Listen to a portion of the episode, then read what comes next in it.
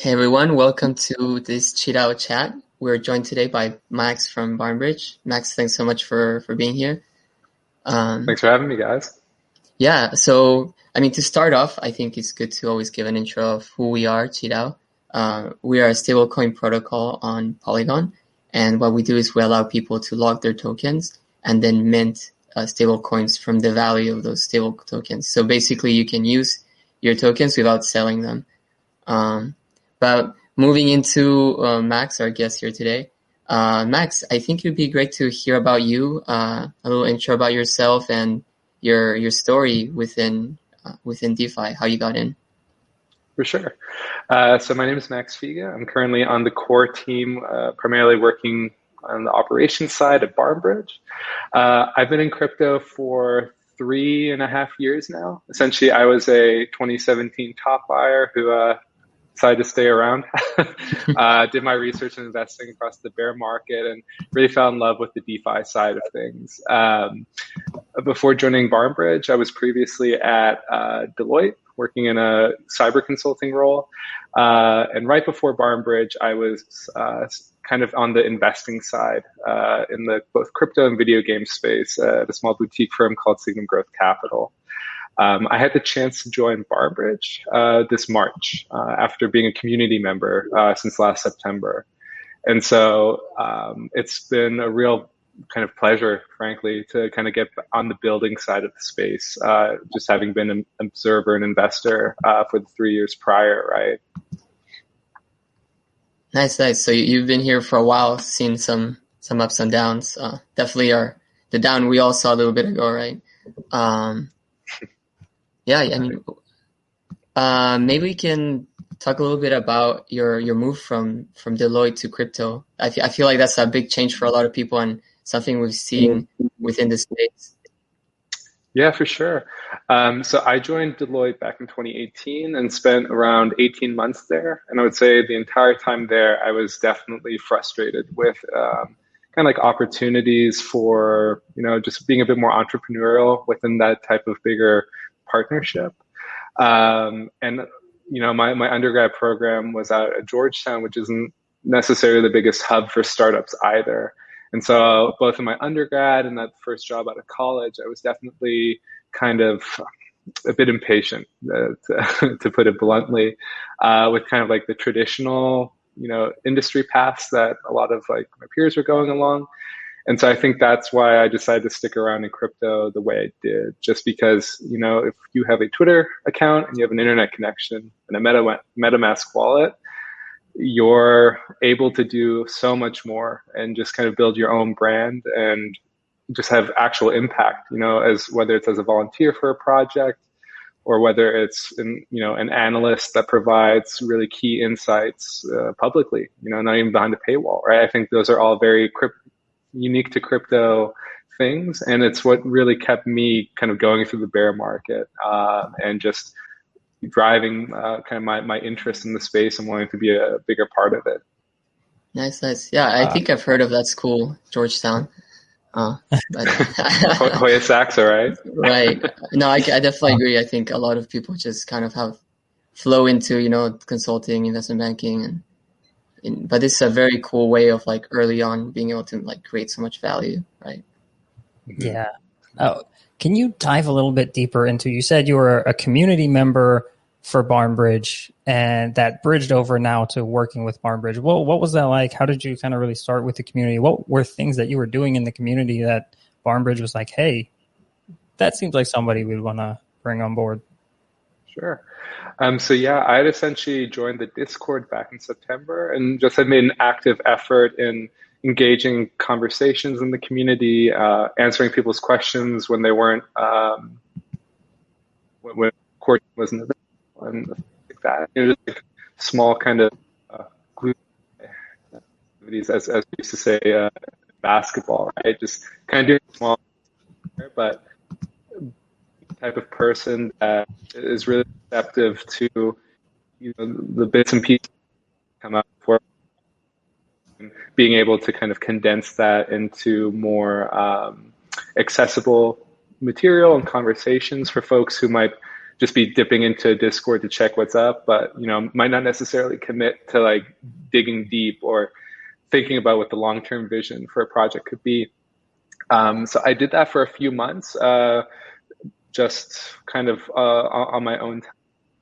Um, I reached out to the team uh, come uh, this past March uh, and just asked if I could do that more uh, formal formal role. Um, and I think what really stands, out you know, it's what been confirmed, you know, by me joining, is kind of this uh, ethos behind the project.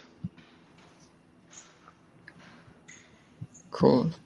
Hey, uh, are you having a connection issue, Kila? Are you able to hear? Okay. Uh, it, it, was it was chopping in and out. Um, wasn't sure if that was on on my end or on yours, but um, uh, what I heard, I enjoyed. Um, well, it seems like yeah, you you were you were an active you know active member of that of that community, and so you, okay, just just being like being there, um, answering answering questions. Wait, what what drove you to be a part of that Discord versus all the other Discords, or were you also a part of a bunch of different Discords, but you just kind of fell in love with fell in love with one? So I really was only at one, and primarily for two reasons. Um, the first drew me to the project was, you know, I have my own view of oh, where DeFi is going. Sorry, Max. I think I think we're having a little bit of of a connection. Yeah. I, I think the um, the connection is okay because I can see his video. I think the voice is coming in and out. Yeah. Uh, is it any better now? It's perfect now. Yeah. Okay. They fall out my ears a little bit. Sorry, sorry about that. No worries. Um, so yeah, I, I, can re- restart that uh, that segment.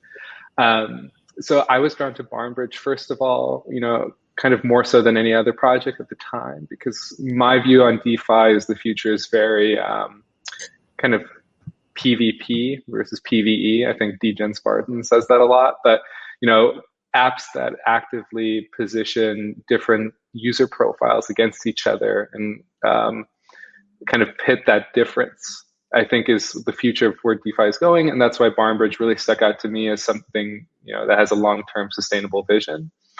Um, but the flip side of that also was that my view was that the way um, the Barnbridge token distribution and the Barnbridge kind of uh, roadmap were laid out, where that was incredibly uh, community friendly. You know, only 22% of token supply was earmarked for insiders. Um, and the whole kind of flow of how the product was launched was predicated around the formation. Uh, there's no legal entity named Barnbridge. It is purely an on-chain entity. So I, I think outside of projects to support, that whole. Sorry, Max, we're having those uh, issues again. Same here. I don't know if um, it's the headphones or. How about now? Yeah, now it's good. It's good. I think okay. it's in and out. Yeah, we're good now. Okay. And so, yeah, it was that combination of the use case and the actual implementation um, of kind of like the, the project management they attracted me to commit to Discord the way I did. Okay. Okay. Cool. Yeah, a lot uh, of people like ask us, you know, where, where do you work? And he's like, you know, it's not a company, it's not anything. It's just something in the on on chain, and they're like, what chain? You know, like chain. Right. So it's uh, it's it's pretty cool, man. I think it's definitely the future of how, you know, um, customers and employees, investors, everybody kind of like interacts with each other. I think it's some pretty cool things that might be taken off chain later on. Absolutely. The flexibility of it is really cool. Um, we've already had instances of community members stepping up for specific roles. Uh, and, you know, once, once they're approved to do so, it's just a matter of sending them USDC or bond intervals and right, you're able to get to work immediately. Traditional kind of company, right? So it's definitely an interesting experiment for sure. Cool. Yeah, I think I think I think we would all really like to hear about Barnbridge and what you guys are doing because you are doing a lot of things. You have a lot of different products. Um, so could you dive deep into that a little bit? Sure. Um, so what BarnBridge essentially does, various different applications, um, is pool different uh, user profiles together, engage in these risks. Hey, I think we're having the the microphone thing. I don't know if I think it might be the microphone. Maybe if you connect yeah. to your computer on the microphone, might be better. Um, is this any better? Yeah, that's much better. Oh yeah, there you go. Great. Oh.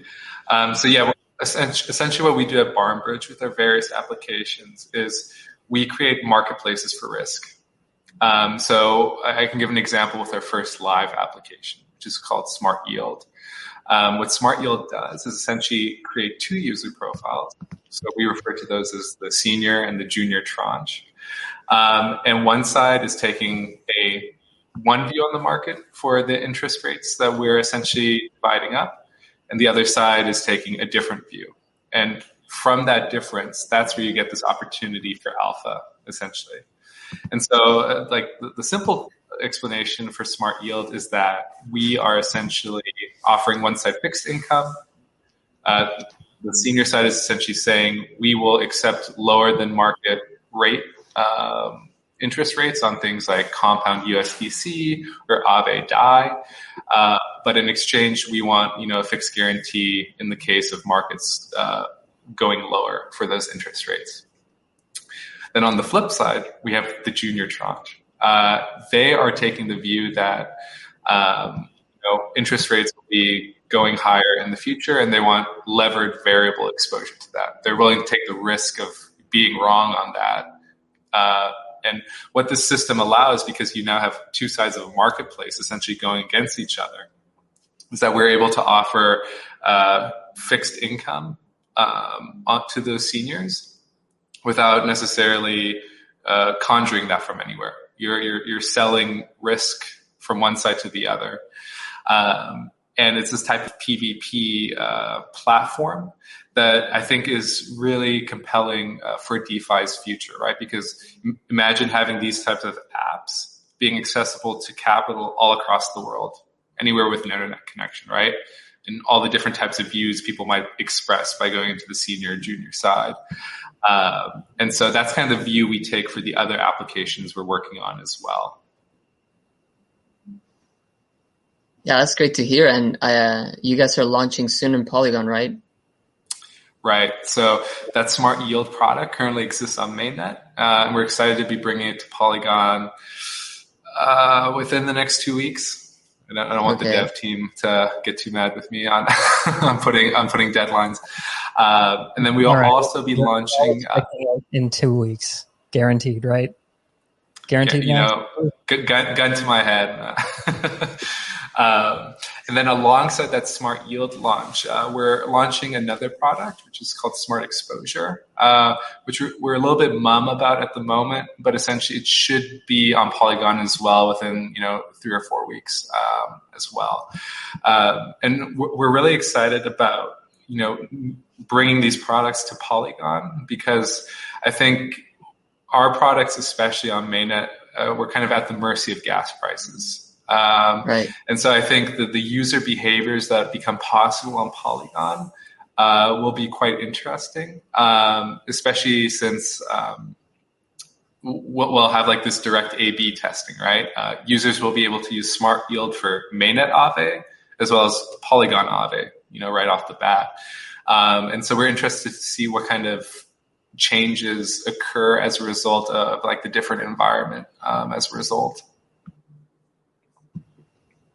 That's great. Yeah, I think a lot of people are moving over, and it's it's proven very successful. Let's just look at Aave, right? Um, yeah.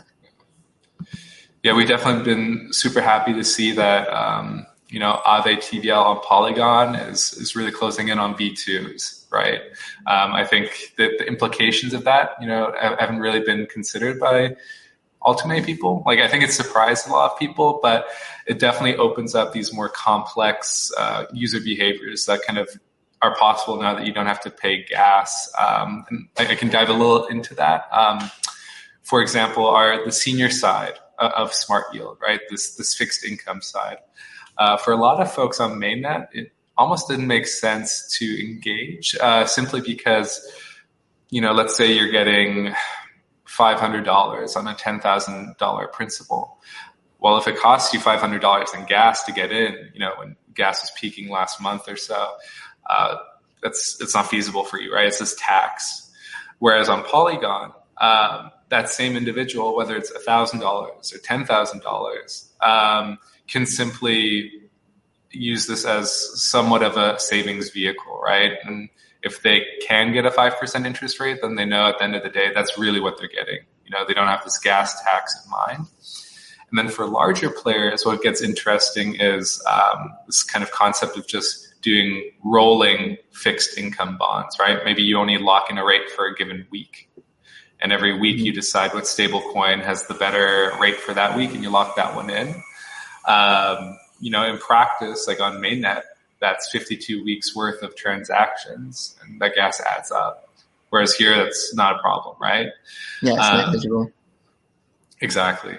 So, so we're just excited to see what that looks like in, in the wild right? Ultimately, you know, we, we have our theories about what plays out, but um, it, it's going to be exciting once things are launched and live and you have real users using real money, right? Yeah, no, I think a lot of people, even within QiDao, the team and the community, have been uh, I've been waiting for that to launch. So we're really excited for you guys coming onto Polygon. Um, are, are, you guys a big team or small team? Are you spread out? Can you tell us a little bit about, I guess, kind of what it's like to work at Barnbridge? Sure. So I would say the Barnbridge team is, is modular. Uh, so we're essentially comprised of three main groups, uh, which is uh, kind of this core operations team I'm a part of. We number around uh, five or six folks, uh, six folks at the moment. And then we're flanked by two uh, core dev teams, which is DMob out of Romania. Um, they, they're the ones who are kind of here at the beginning and, you know, are a lot of like ex ConsenSys alumni. Um, and then alongside them, we also have the Atpar team out of Switzerland. Um, and so with this like kind of modular approach, we're able to both work on different applications in parallel, which has been really key for us uh, as of late, um, because we are building two new applications that are set to launch sometime maybe in August or so. Once again, kind of uh, not not overcommitting to anything. Um, and it's also been an interesting kind of look into, you know, I, I, feel like you always see these fluff pieces about what the future of work looks like. Um, and it's been really fun being part of a core team that spans God knows how many time zones uh, and is really able to work asynchronously uh, in, in, a really productive and kind of like streamlined manner.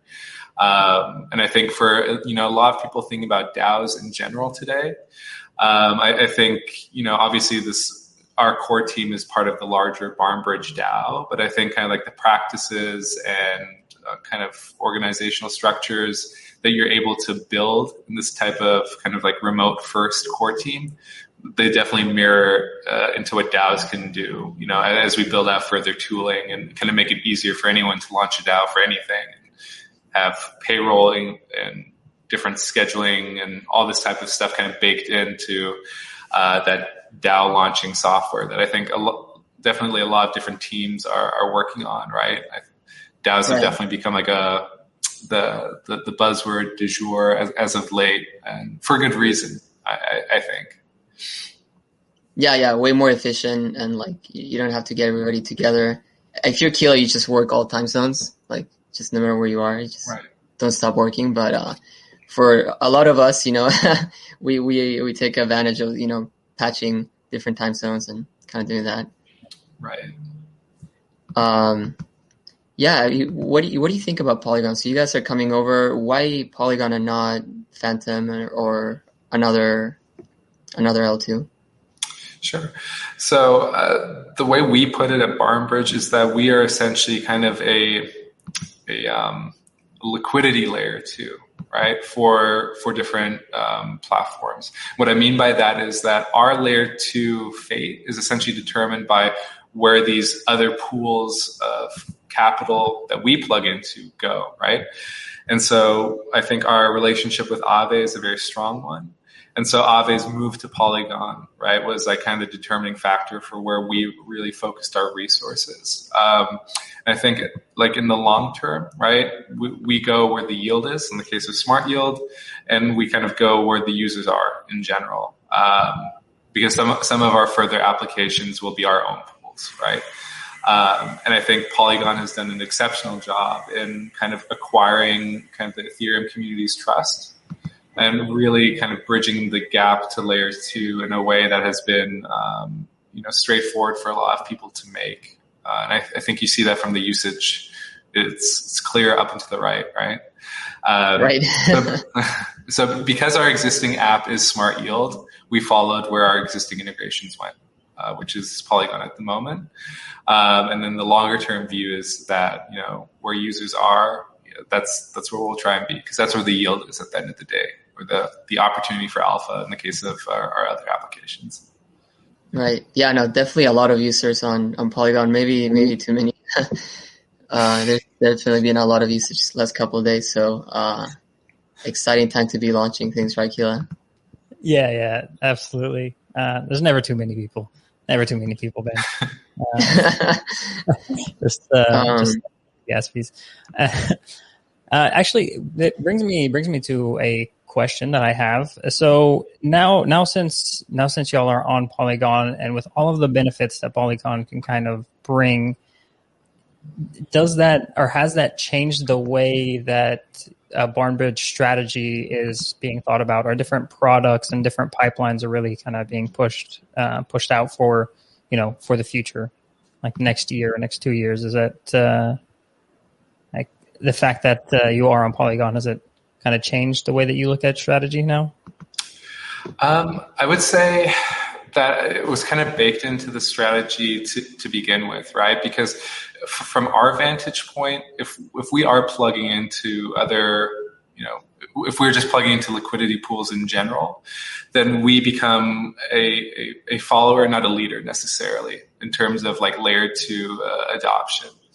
And so for us, um, I think we're really happy that layer two adoption has been what it's been with Polygon because it almost gives us like a sigh of relief, right? Because it means that we are able to kind of like in the, this early phase of Barnbridge, right? We're, we've only been live for three months now. Uh, an environment like Polygon where you have this density of users, this density of uh, capital, but then the added benefit of layer two, we're able to see what concepts actually work versus those that don't without this kind of lingering thought of like, oh, well, if gas fees had been lower, would this have worked? Right? You know, it, it allows for like a very pure, like kind of economic arena, for, for lack of a better phrase.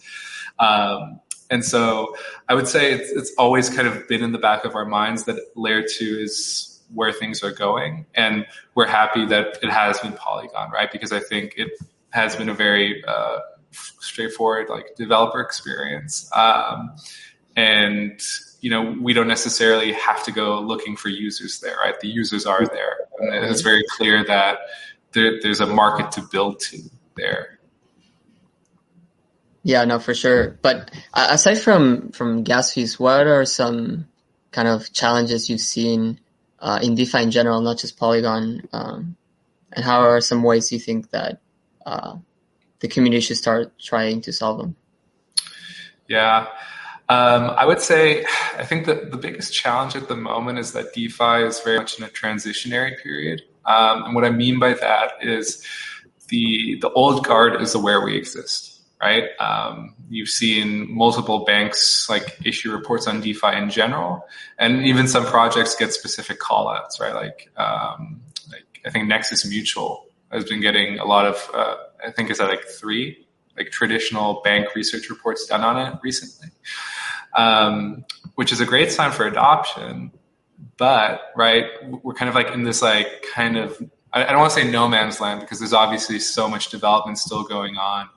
Um, but you have this like clear contingent of uh, more tradfi entities that want to get a piece of this DeFi action, but for you know reasons that might have to do with their investment mandates or their compliance departments or uh, just the kind of the infrastructure available to them uh, to make those moves.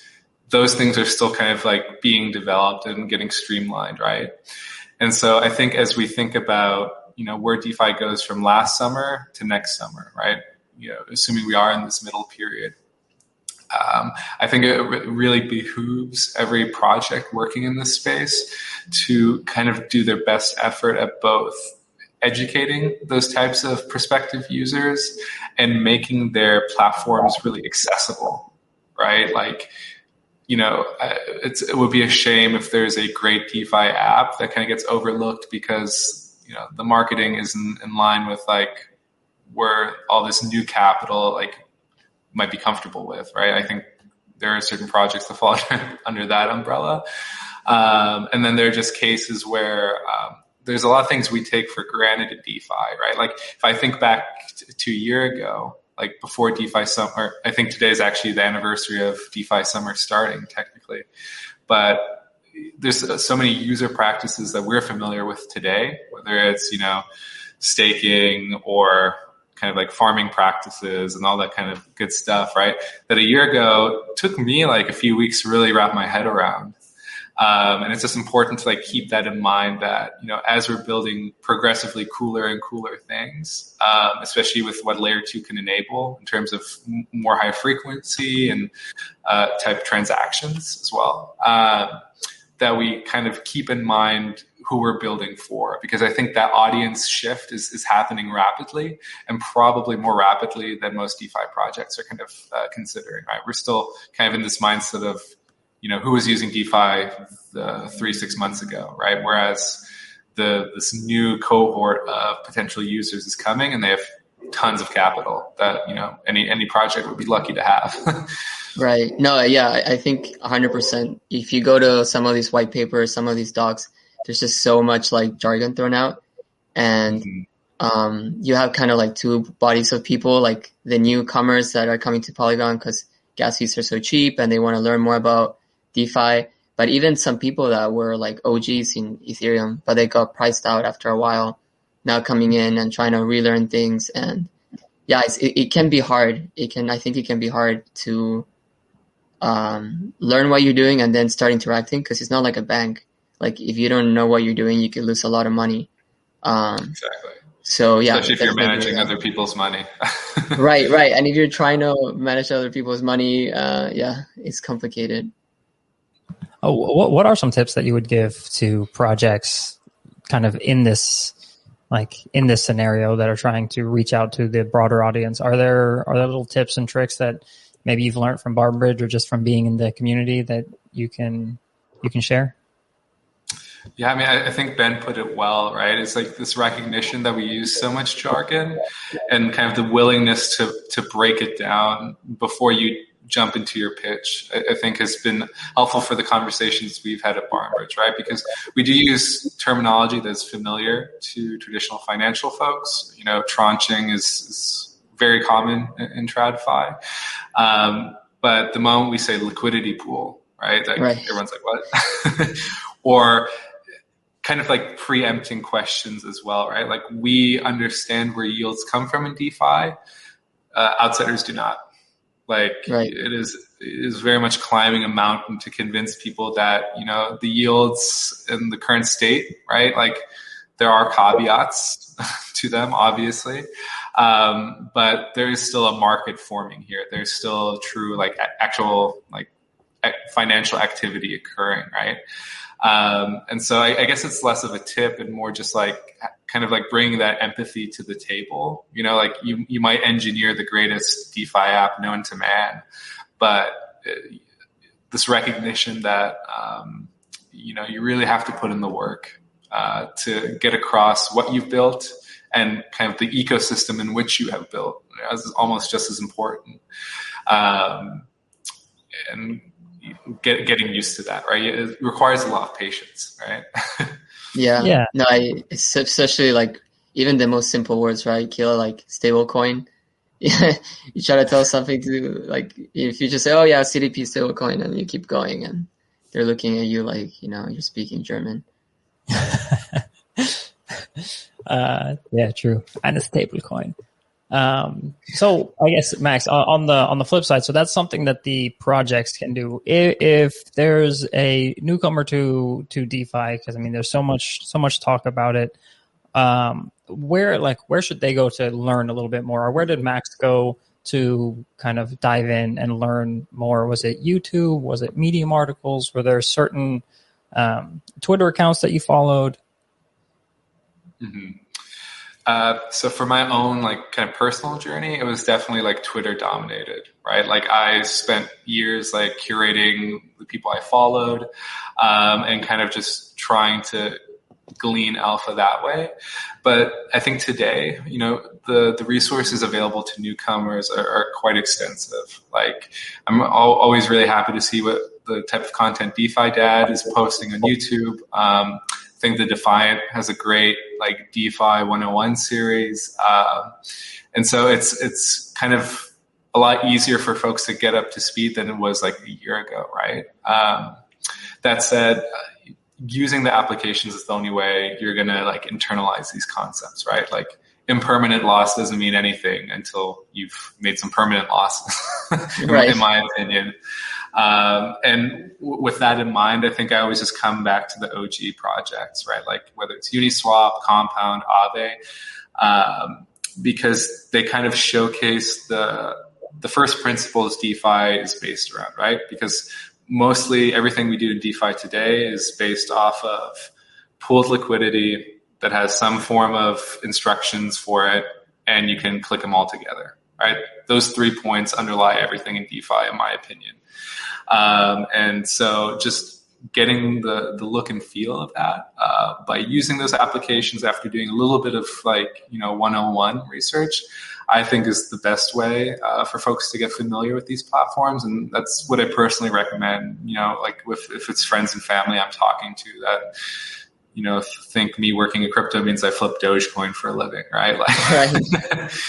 yeah, it's it's it's important to like get kind of like get that across um, from like that first principles view, and then a little bit of play money, uh, and kind of going from there. Hundred percent, yeah. Um, I did want to get your opinion on QiDao and you know stable coins in, in general. What's your take? Sure. Uh, so I think I can start with like the, the bigger picture question, right? Which is um, stable coins. Uh, so when stablecoins, you know, kind of first made onto the scene, let's call it like 2018, I think a lot of us were, you know, kind of just rolled our eyes, right? It's crypto. We're not here for dollars. What's the big deal? Uh, two or three years later, I would say stablecoins are the biggest deal in crypto, right? Because essentially, and I think this is played out in practice now, right? Because when when you talk about stablecoins, everyone assumes you're talking about dollars, um, and so when we look and when we look at that, I would say you know dollar denominated st- uh, stable coins take up the vast majority of volume when it comes to stable coins in general.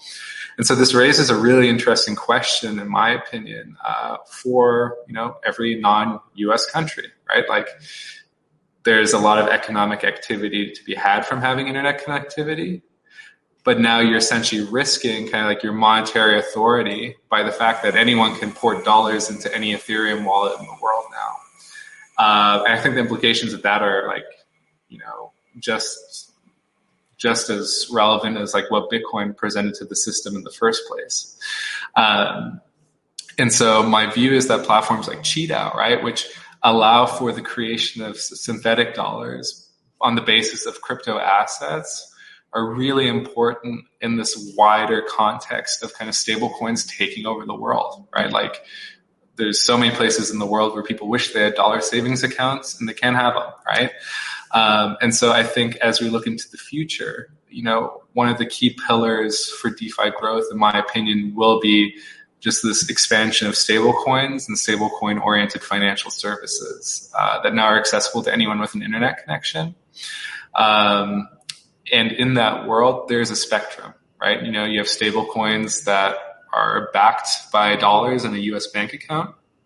And then you get to kind of the more synthetic side of things, which I think is totally in line with um, where the traditional world is already, right? You have dollars and you have euro dollars, right? Which is what a lot of the non-US world rely on. Um, so in that context, I think QiDao is, is really fascinating, right? Because I think there's going to be this vast, vast, vast market for dollar denominated stablecoins going forward. And the reality is, you know, I don't think the kind of dollar one to one backed stable coins will be able to satisfy all that demand at all. Like it won't even come close. And so it's going to be really interesting to see how this market for stable coins matures. And I think QiDao takes a really interesting approach uh, by offering this ability to mint these synthetic dollars against a wide variety of crypto assets that you know have truly crypto native traction, right? And I think it's going to be um, it, stable coins are relevant on any on any chain and on any layer too. Um, and the synthetic approach is something that really interests me just because, you know, you, you automatically have something that kind of can keep up with the pace of crypto adoption in the real, uh, in, in, the world, right? Uh, there's more collateral, more chi uh, related dollars can be minted. Um, and I think that's a powerful mechanism assuming everyone on this call thinks crypto's going big over the next decade, right? right. Yeah, you definitely have to have a belief in the collateral, right? Mm-hmm. Exactly. No, and we're expanding. I think it's it's important for um, any project to be able to access the value of a stable coin because you know it's not just about because um, if you if you're buying USDC, right, it's one thing, but if you're using your coin to make a stable coin, you're creating a different kind of value, right? Uh, you're able to use it in different places. Um, you're able to, it's, there's a lot of more like utility that can come out of it, right? Rather than just selling your token, especially for smaller projects, right? That might not have, um, the flexibility to use their token for everything. Right. And I think it's, it's, an interesting lesson to be learned from the whole kind of like meme coin uh, popularity over the past few months, right? Because everyone looks at that and laughs, but I, I, think there's like a kernel of truth there, right? Which is communities that are able to kind of will things into value. Um, that's going to be the case for crypto forever, right? Like anything that is internet native kind of revolves around those kind of network effects within communities. And so I think this ability for communities to have the stablecoin access through a kind of a shared belief in the collateral um, is, is, is, a powerful phenomenon, right? That, you know, I, I don't think has been like truly recognized just yet. Yeah, I don't know. Maybe, uh, maybe Bond is, is coming up. Who knows, right? would, would be um, nice to see. Yeah. right. Yeah. Um, how, else do you think that maybe uh, QiDao and Bond might be able to uh, collaborate on some things that would be exciting for the community?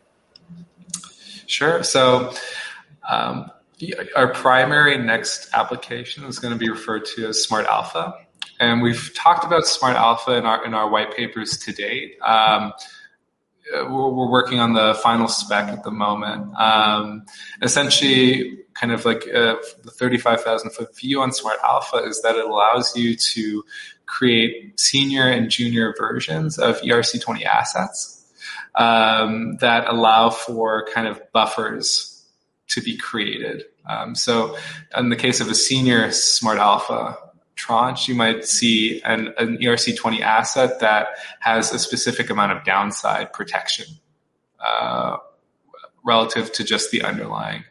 And so from a collateral perspective, right, that becomes really interesting because now you have a, a more pristine form of uh, that asset you can use for collateral.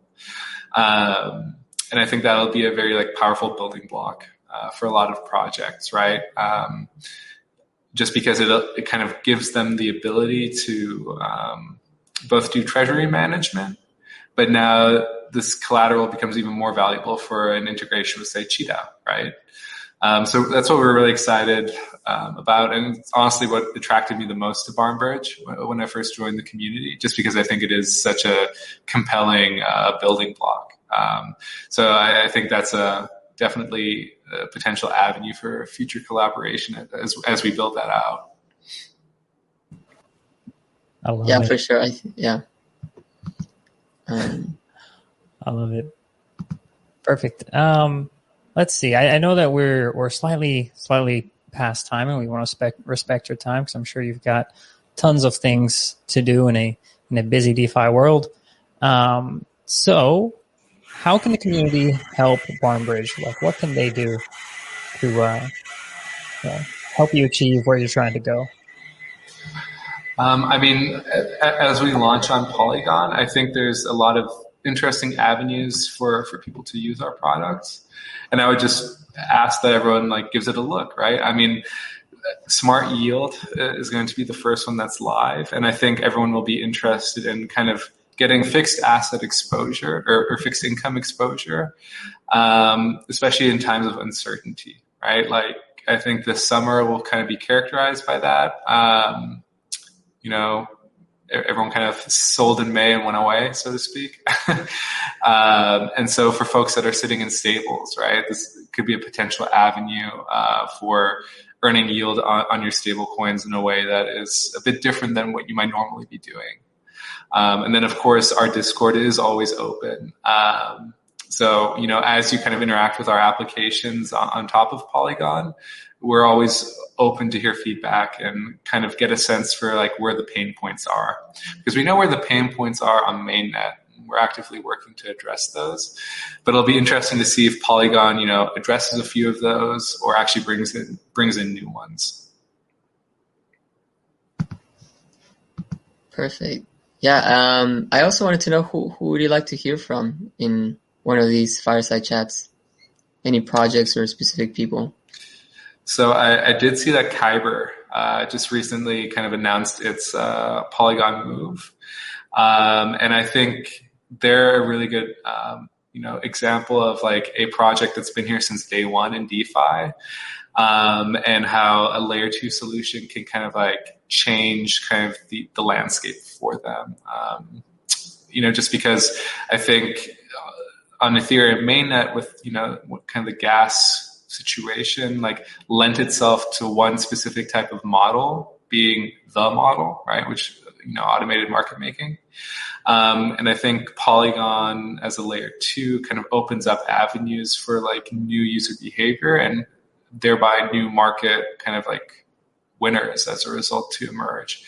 Um, so I, am really interested to follow kind of like how Kyber grows on Polygon uh, and see how that uh, kind of like differs from uh, you know what the experience on mainnet has been, um, and just seeing like you know as an example like how that might play out and what the the kind of like the removal of onerous gas fees does for what's possible. But yeah, I think we'll we'll definitely reach out to them and uh, call them out maybe on Twitter. Say you know Max Max sent us so. Yeah, no, really, really appreciate your time, Max. Uh, I think what you what you'll have over there at Barnbridge is really fantastic. Um, you know, I'm excited to uh, to start to get to to use it. You said uh, two weeks, right? Guaranteed? Or uh, cross my I heart. Heard a week, week and a half, man. Oh, you are tomorrow, been very excited, so. yeah, no, we'll, we'll definitely keep people updated on how that goes. And thanks, just thanks again for having me. Really Absolutely. Well, where where should they where should they follow to keep updated on on all of this? Is it just the Discord, or should they follow you on Twitter, Barnbridge? Yeah, so folks can follow us uh, on Twitter at barn underscore bridge, um, and we have the link to the Discord there. Um, I would say 98% of activity happens in the Discord. Um, we're pretty proud of that, right? So um, you can follow us there. And I also do maintain a weekly newsletter uh, called Barn Burner. And you can find the link to that under my Twitter, which is my last name underscore Max. Um, I don't know if I can write that somewhere, you mean, but um, you mean this right here in the at the yes, bottom? Yes, exactly. There you go. Yes, got you, man. Yeah, awesome. Yeah. Um, and so between between the newsletter and the Discord, we try and keep everything uh, you know everyone as up to date as possible, right? We're very community first, and um, uh, we, we we mean that we put put in a lot of effort to keep it that way. Yeah, no, we we can testify. Uh, y'all have been fantastic. Even you know with us, like from when we launched and we were, uh, you know, we there's nobody nobody in our yeah, very small, yeah, nobody in our discords or, or telegram to to today, which uh, we really appreciate it. Um, thank you again, Max. Uh, we will continue to chat. I loved some of your ideas on on how to collaborate. We will continue those conversations, and hopefully, the entire uh, QiDao and BarnBridge community will uh, have some uh, great things to look forward to. Absolutely. All right, guys. I hope you have a good rest of your day. All right. Thank you. Bye bye. Bye, everyone.